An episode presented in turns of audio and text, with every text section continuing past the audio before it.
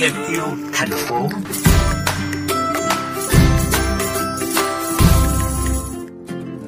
Xin chào anh Quốc Toàn ạ. Thưa anh, ý tưởng làm túi xách bằng vỏ mì gói đã hình thành ra sao và anh đã bắt tay thực hiện những sản phẩm đầu tiên từ khi nào ạ?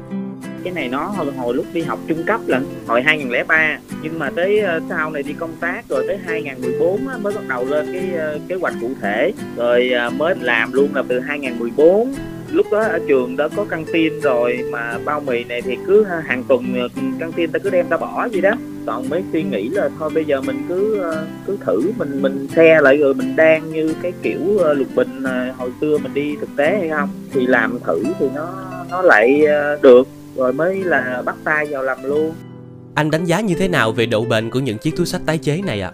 Nó rất là bền, bởi vì cái đầu tay mà từ 2014 mà đến nay là 21 rồi đó, là 7 năm mà nó vẫn bền, nó không có bị phai màu nha.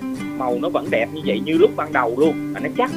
Để có được một chiếc túi xách với màu sắc bắt mắt và họa tiết trang trí tỉ mỉ như thế này thì quy trình thực hiện như thế nào thưa anh?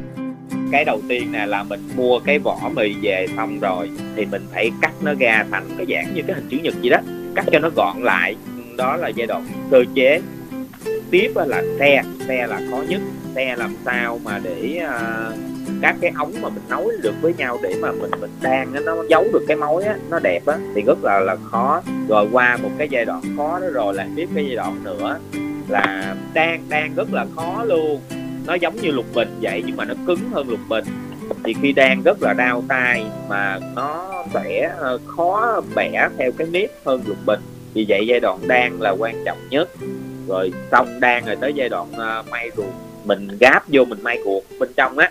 Giai đoạn 4 mà khi ruột xong rồi mình gáp vô trong cái túi ban đầu mà mình tính cái thiết kế của mình á, xong rồi thì mới cái khâu quyết định cuối cùng cái nữa là trang trí, kết cườm rồi nhiều chất liệu lắm, rồi kết hợp vải rồi ren rồi von vô nhiều thứ lắm, tức là làm nhiều loại lắm. Hiện nay thì các sản phẩm từ vỏ mì gói không chỉ là túi xách mà còn có hộp đựng quà, hộp trang trí và định hướng làm tranh trong tương lai. Vậy thì anh muốn chia sẻ thêm điều gì từ chính ý tưởng độc đáo này của mình ạ? Mục đích của mình nhắm tới là cái cần thiết nhất hiện nay là bảo vệ môi trường. Thì môi trường của mình nó biến đổi quá trời luôn rồi, một năm vậy nó có nhiều thiên tai quá đủ chuyện hết, dịch bệnh nữa. Rồi cái lượng rác thải của mình mỗi ngày nó lại mỗi một nhiều lên.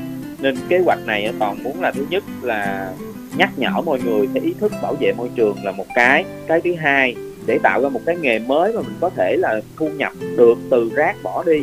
Hai cái mục đích lớn cái bộ sưu tập mà Toàn muốn gửi đến là vậy đó. Dạ vâng, xin cảm ơn anh vì đã dành thời gian chia sẻ trong chương trình ngày hôm nay ạ.